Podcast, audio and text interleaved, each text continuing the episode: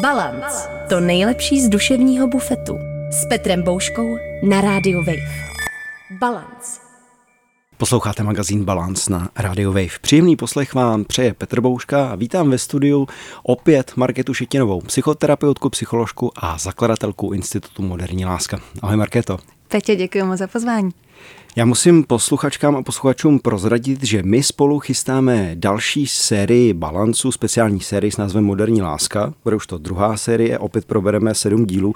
Já jsem využil toho, že jsme spolu ve studiu, tak si rovnou dáme spolu i klasický balans, který bych si přál, aby zároveň sloužil jako pozvánka na tuhle speciální sérii, protože musím říct, že mě práce s tebou hodně baví a obohacuje. Takže děkuji za to.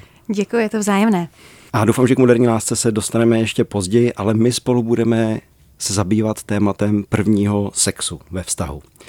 Jak k němu přistoupit a jak třeba poznat u sebe, že jsem na něj připravený?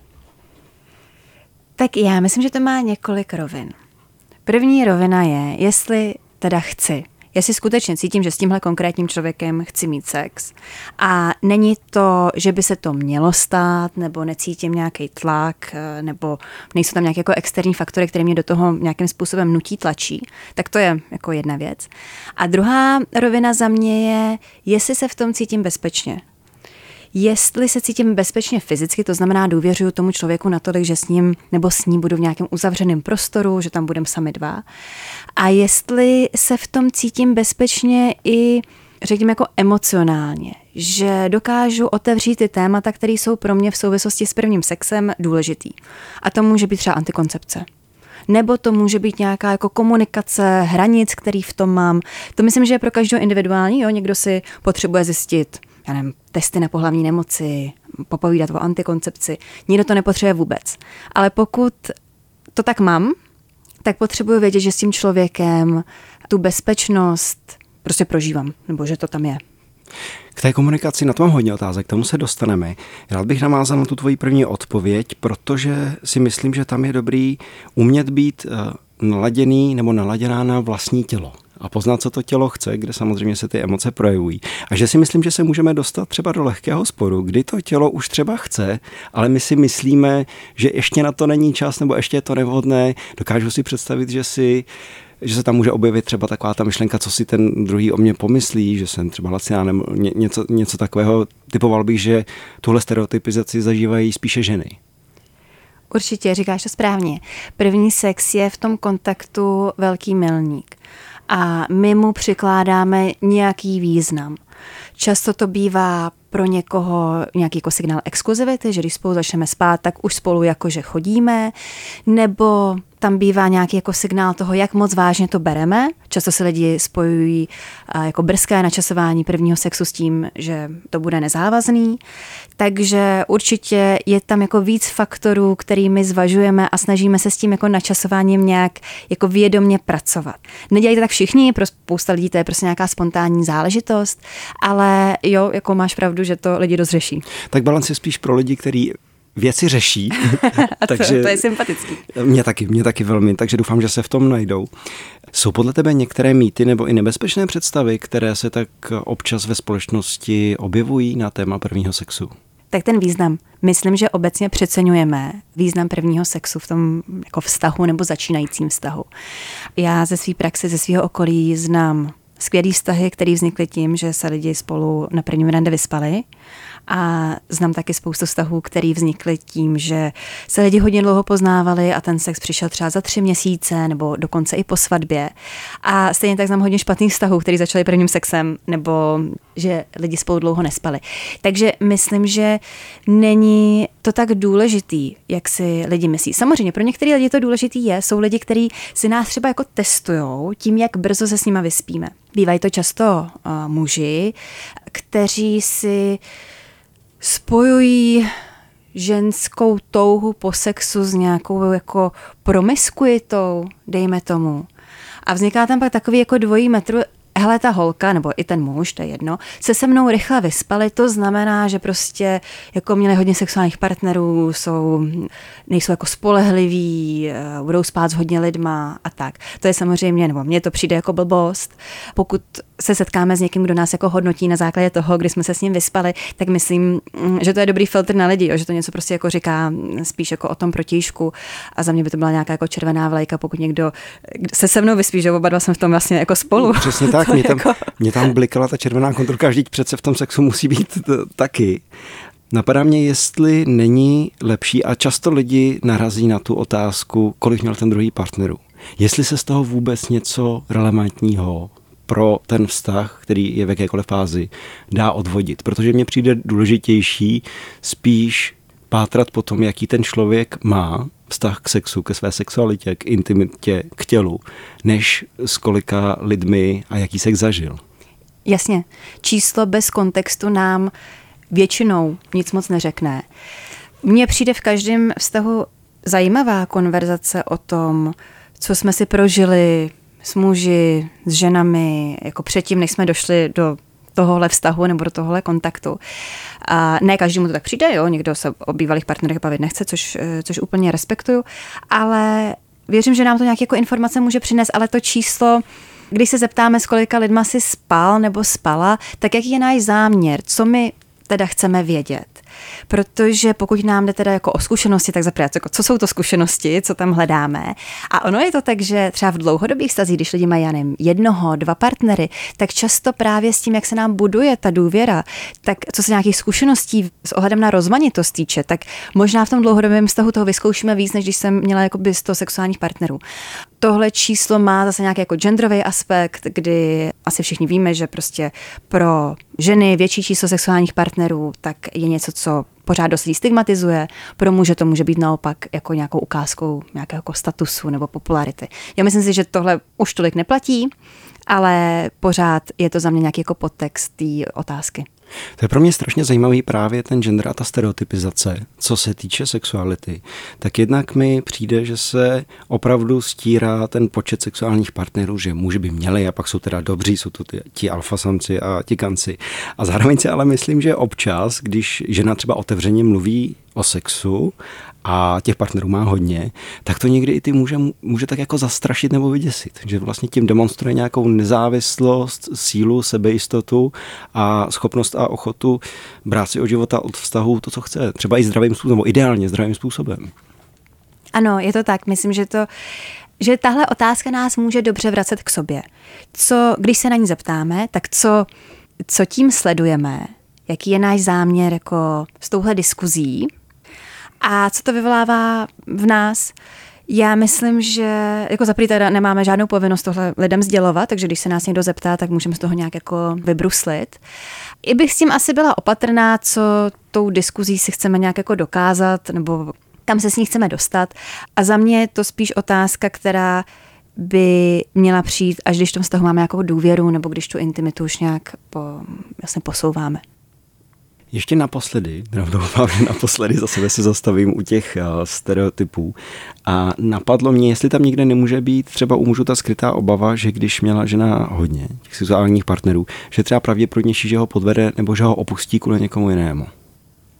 Určitě může. Jsou to ty představy, kterými si s tím číslem spojujeme. Pokud my se dokážeme na tu obavu takhle nacítit, tak to mi přijde jako dobrá zpráva. Nikdo nám nedokáže garantovat, že nás v tom vztahu ta druhá strana neopustí a je úplně v pořádku a přirozený, že eh, se toho bojíme. Pojďme se teda vrátit na pole prvního sexu.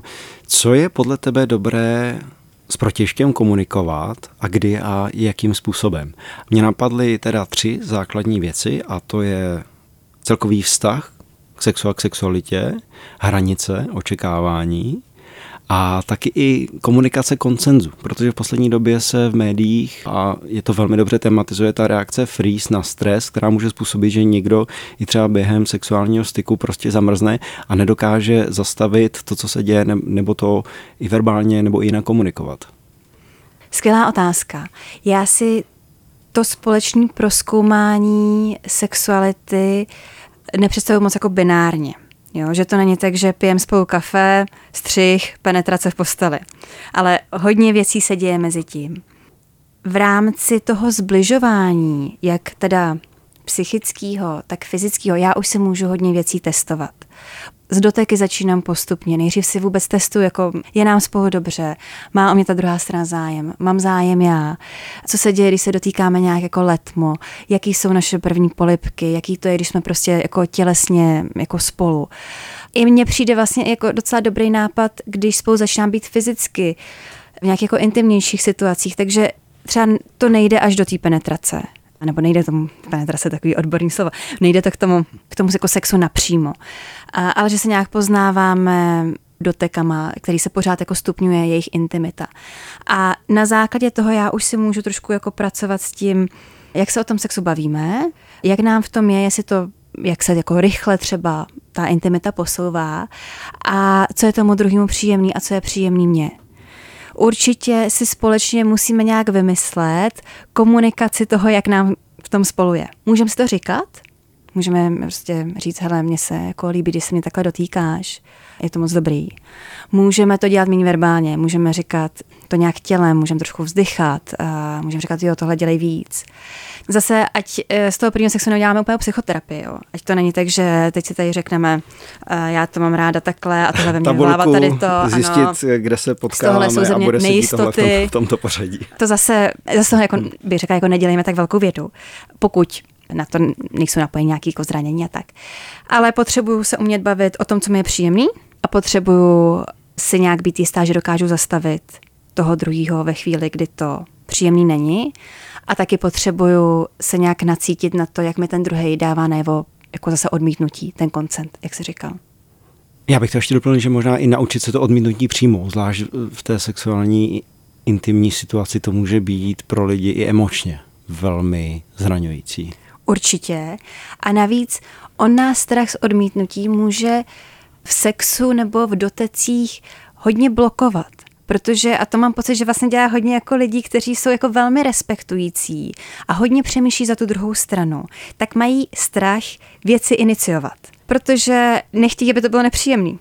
A jenže pak se tam někdy, obzvlášť jsou to muži, tak se tam někdy dostaneme do takové situace, že oba dva chceme, muž se bojí ty doteky nebo sex iniciovat, protože má velkou obavu z toho, aby nebyl odmítnutý, nebo aby neobtěžoval, nebo aby to nebylo nerespektující.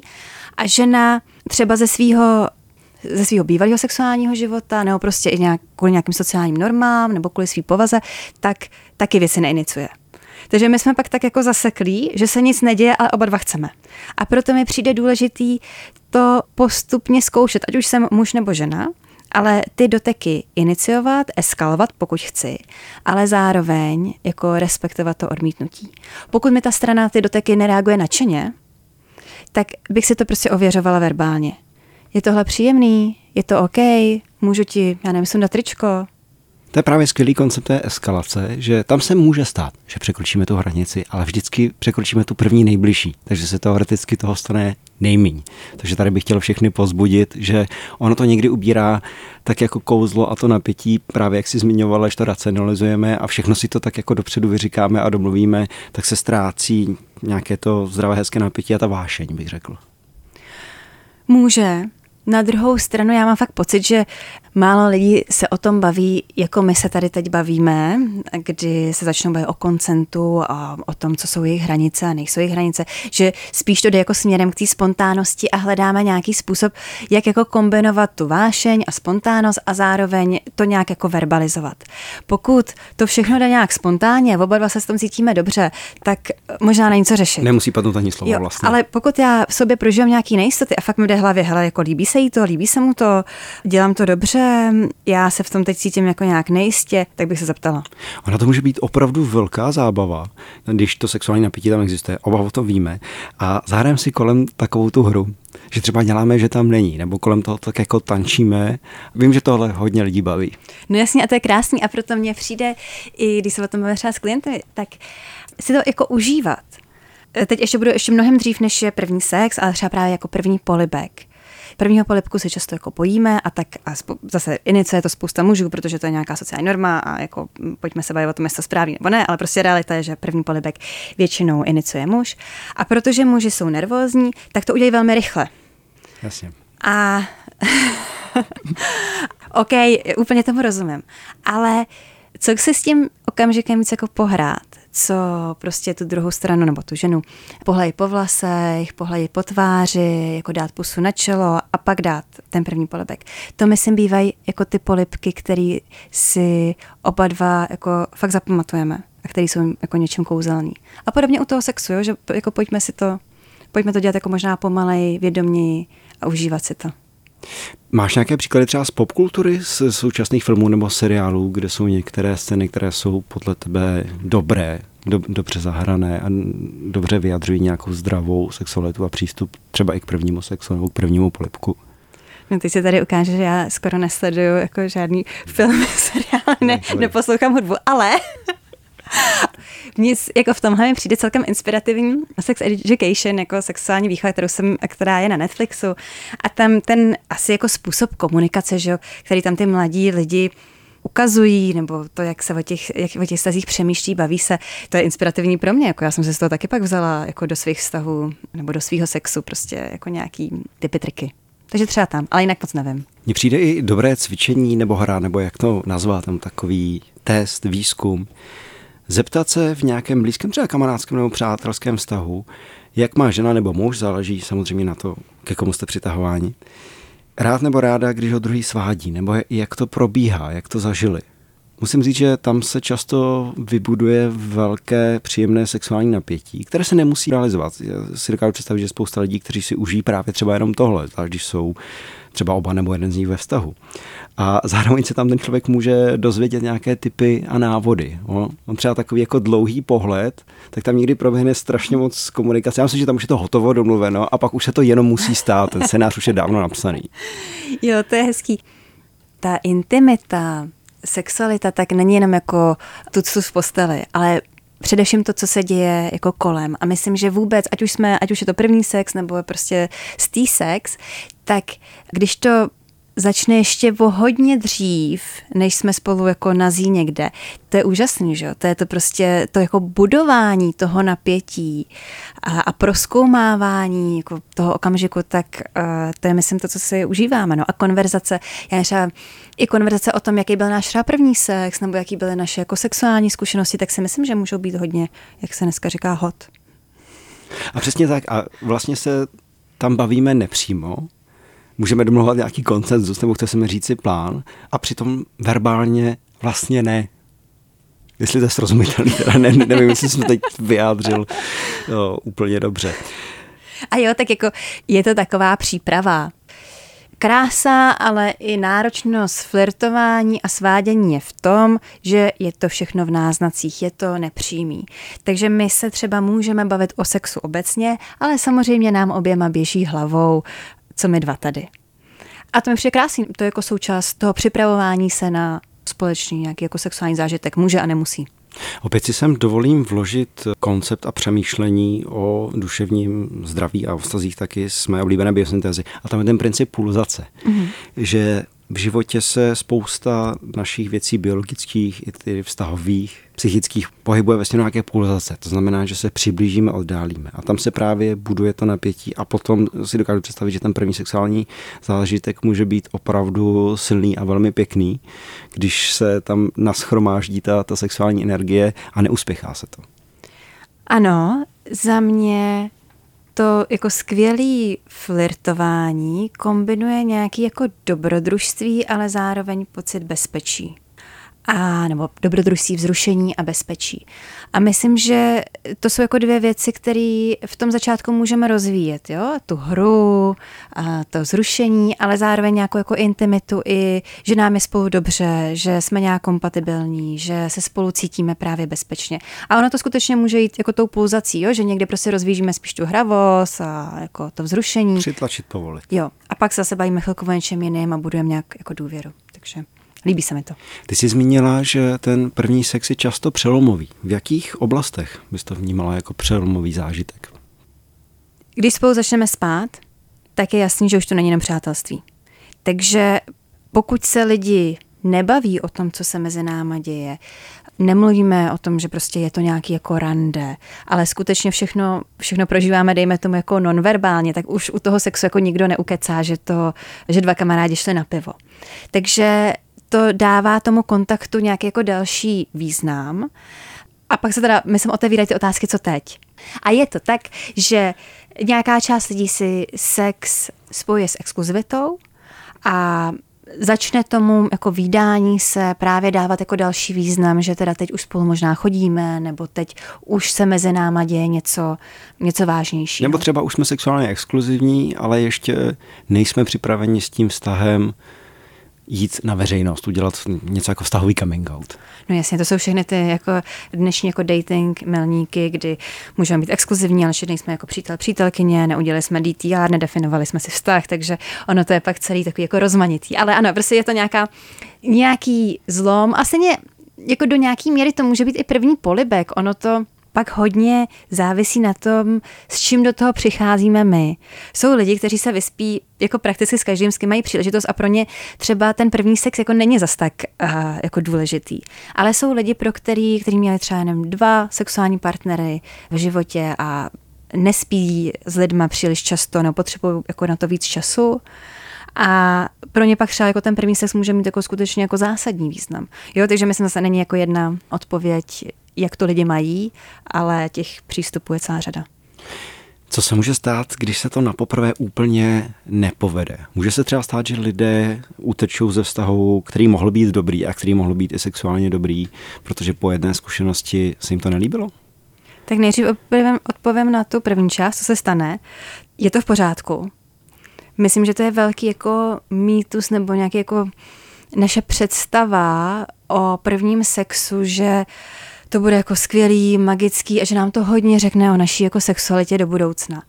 To jako určitě neplatí. Mám radost za každýho, komu prostě první sex fakt jako sedne, je to magický, super vzrušující, výborný, orgazmy jako tam skáčou, skvělý. Ale řekla bych, že mnohem častější je, že jako ten sex je spíš oka, až rozpačitý, až jako jsme tak rádi, že to nějak jako proběhlo. A to je jako, a tak Pořád. to je. Jo, jako, to je realita věci. To je prostě ta realita, protože je to člověk, o kterého já mám zájem. Chci na něj udělat dojem. A, ale zároveň to člověk, který ho třeba zase tak dlouho neznám, jo, se kterým jako nemám ještě vybudovanou ani jako tak velkou intimitu, jak jako duševní, tak fyzickou. Uh, hodně přemýšlím o tom, aby se to líbilo jemu. Chci se nějak jakoby uvolnit, chci se nějak jako předvíst, že ho poprvé mě třeba uvidí nahou, na to hodně myslím. A je jasný, že jsme z toho jako oba dva takový jako nervózní a, a je to trošku divný. A myslím, že že je to prostě začátek toho sexuálního života a že je to něco, od čeho se můžeme jakoby odrazit. A i když se odrážíme jako z dost nízka, tak pořád si myslím, že tam jako velký potenciál, že z prvního jako sexu může být pořád super sexuální život. To mi na sexualitě přijde skvěle, že to je věc, která může být jednorázově úplně dobrá, skvělá a v pořádku a dá se i dlouhodobě rozvíjet a kultivovat. Souhlasem podepisuju.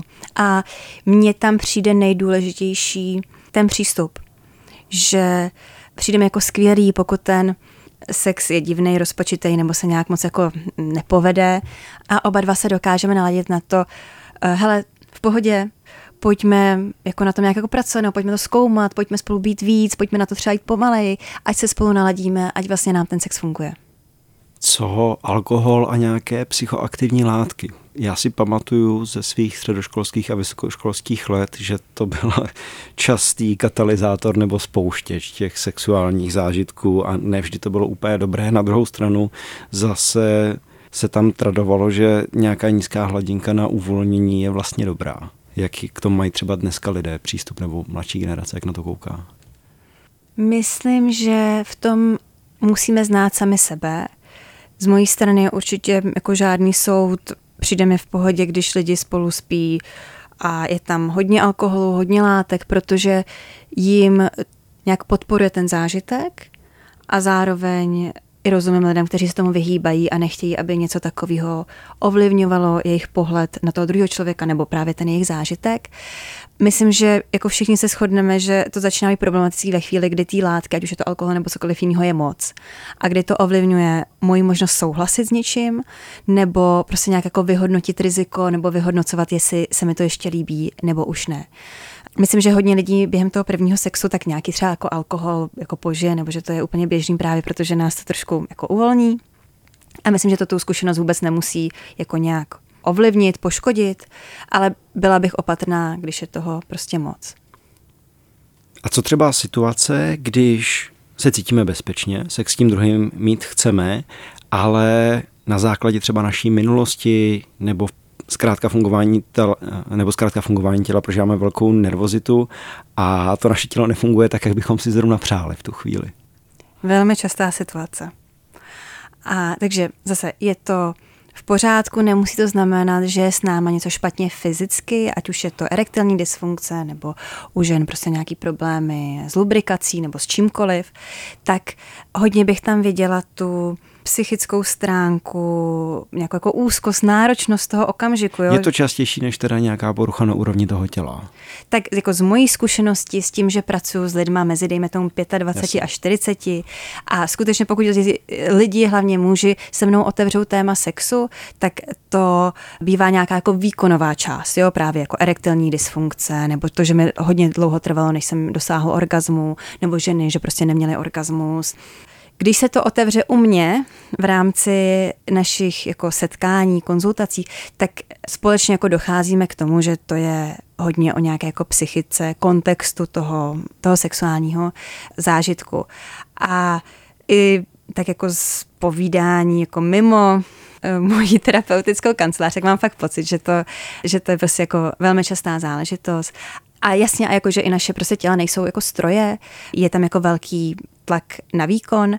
A zase pro mě to není jako něco, co by mi přišlo jako problematický, nebo co by co by něco říkalo o kvalitě toho jako sexu mezi náma dvěma, ale myslím, že může být zajímavý vidět, jak na to jako oba dva budeme reagovat, jak na to bude jako reagovat hlavně ta druhá strana, jo, ve chvíli, kdy třeba jsem muž, nemám erekci, tak co vlastně ta žena, když budeme v heterosexuálním rámci, tak jak na to zareaguje, jestli to prostě zase k tomu budeme mít spolu nějaký jako růstový přístup, jo, jako nebudeme z toho jako dělat nějaký velký téma a třeba uh, tu sexualitu budeme rozvíjet nějak jinak a bude to pořád příjemný, anebo jestli, se, jestli tam z toho vznikne nějaký jako napětí, konflikt. Mám pocit, že tohle nám může zase o tom člověku nebo o té kompatibilitě nebo o tom, jak nám v sexu spolu je, hodně říct. Chce se mi k tomu jenom doplnit, že mi přijde, že častěji je ten strach z toho selhání nebo nefunkce větší a emočně náročnější než potom ta případná situace, že lidé jsou často velmi otevření, nebo aspoň jako z mé zkušenosti v mé sociální bublině a velmi chápaví vůči těmhle situacím. Právě. A ono, já bych se skoro vsadila, že pokud je nám, dejme tomu, kolem 30 nebo i 25, máme za sebou už nějaké sexuální zkušenosti, ono už jsme se s tím určitě setkali jak jako ženy, tak muži. Ten sex nejde vždycky podle plánu, není to prostě jako v pornografii. A možná jsme se s tím setkali prostě na naší straně, že, že jako něco, něco nefungovalo tak, jak bychom chtěli. Takže myslím, že dokážeme být celkem jako citliví, empatičtí a spíš přemýšlíme o tom, jak tu situaci uchopit tak, aby nás nebrzdila, ale spíš jako vymyslet něco, jak to teda teď udělat, aby nám tam spolu bylo dobře. Možná na závěr tě poprosím potvrdit jenom stručně, protože tuším, jaká bude tvoje odpověď. V balancu už opakovaně zaznělo, že k dobrému sexu nemusí patřit orgasmus, takže předpokládám, že to samozřejmě platí i pro ten sex první. Ano, obecně my máme k sexu a možná k hodně věcem jako dneska takový jako výkonový přístup a je skupina lidí, která dosahuje orgasmu jako velmi rychle a často a je pak taky spousta, spousta lidí, kterým to trvá třeba déle, nebo který třeba nedosahují orgasmu vždycky, nebo který potřebují nejdřív toho partnera víc poznat. To neznamená, že ten sex třeba neužívají, nebo že jako kvalita toho sexu je nižší. Takže zase bych tomu přistupovala hodně individuálně s nějakou, s nějakou otevřeností. Závěrečná otázka, protože 14. února na Valentína startuje další speciální série Balancu. Moderní láska, Volume 2, druhé vydání, a to je tvůj nápad, vlastně udělat podcast na rádiu Wave. Opět máme tu sérii podloženou aktuálním výzkumem od agentury Behavio, takže máme čerstvá exkluzivní data, já se na to moc těším. Tak já mám velkou radost, že můžeme spolu zase spolupracovat pro mě to byla skvělá zkušenost, jak minulý rok, tak i tenhle rok jsem si to natáčení s našimi hosty moc užila. Já musím říct, že pro mě taky po pěti letech balancu je takové příjemné oživení s tím, že vystupujeme z toho klasického rámce balancu, že to není jenom o duševním zdraví, psychoterapii a psychologii. V prvním díle nás čeká Honza Vojtko, tentokrát na téma, jestli je závazek sexy. Ano, a tam se bavíme o rozmanitých druzích závazku a jak si to třeba v našem konkrétním vztahu nastavit tak, aby nám ten závazek sedl? Honza, to je vždycky divoká, příjemná energie a ve studiu to s ním bylo děsně fajn. A druhou epizodu, kterou jsme pro vás připravili, tak je s novinářkou týdeníku Respekt a autorkou knihy V pasti pohlaví Sylvie Lodr. A já musím říct, že tohle natáčení mě taky hodně bavilo. Byť jsem se bál, že protože jsme se s ním bavili na téma mužství a ženství ve, ve, ve stazích, tak já jsem se cítil, že tady budu jako muž docela defenzivní a vyšel jsem z toho docela dobře, mi připadalo. Mně přišlo skvělý, že jsme oslovili jak randění, tak třeba pick-up art a komunitu incelů. Tam se bavíme i o tom, jak je to s komunitou incelů v Česku. A pak se trochu přesouváme do už jako dlouhodobých vztahů a dokonce nám Sylvie prozrazuje svůj oblíbený stereotyp o mužích a ženách ve vztahu.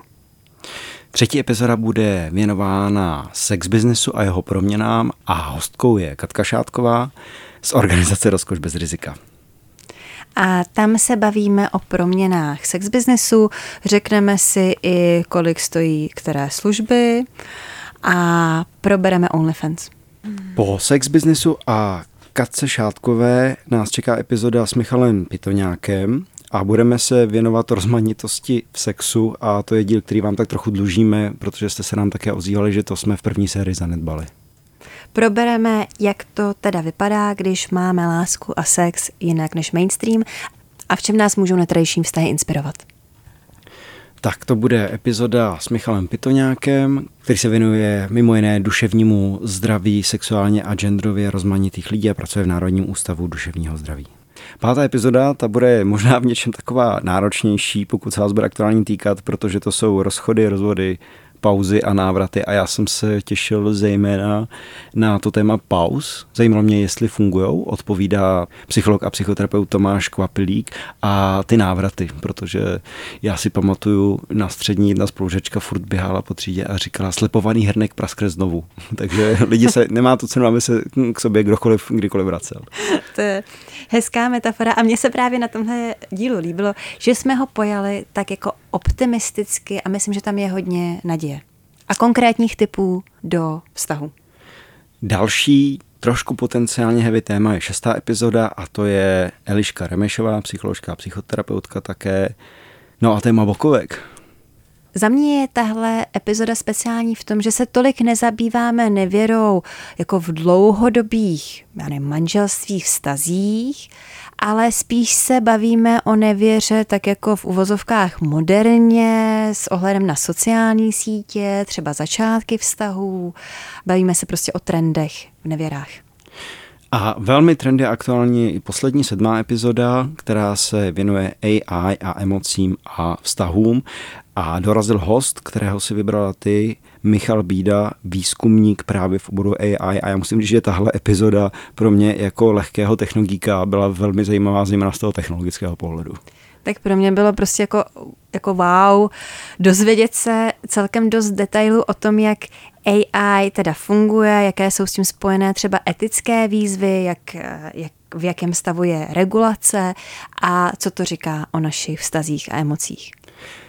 Marketo, já ti moc krát děkuju za tvoji dnešní návštěvu v Balansu i za to, že jsi přišla s nápadem na moderní lásku za rádiem Wave a zvu vás všechny k poslechu speciální série Moderní láska podcastu Balance od 14. února, tedy od svatého Valentína, tady na rádiu Wave v aplikaci Můj rozhlas a ve všech podcastových aplikacích. Ještě jednou ti děkuju. Ahoj. Já děkuji za pozvání do mého nejoblíbenějšího podcastu. No, díky. Balance. Překonejte limity vlastní hlavy. Balance. Přihlaste se k odběru podcastu na wave.cz lomeno podcasty a poslouchejte Balance kdykoliv a kdekoliv. I offline.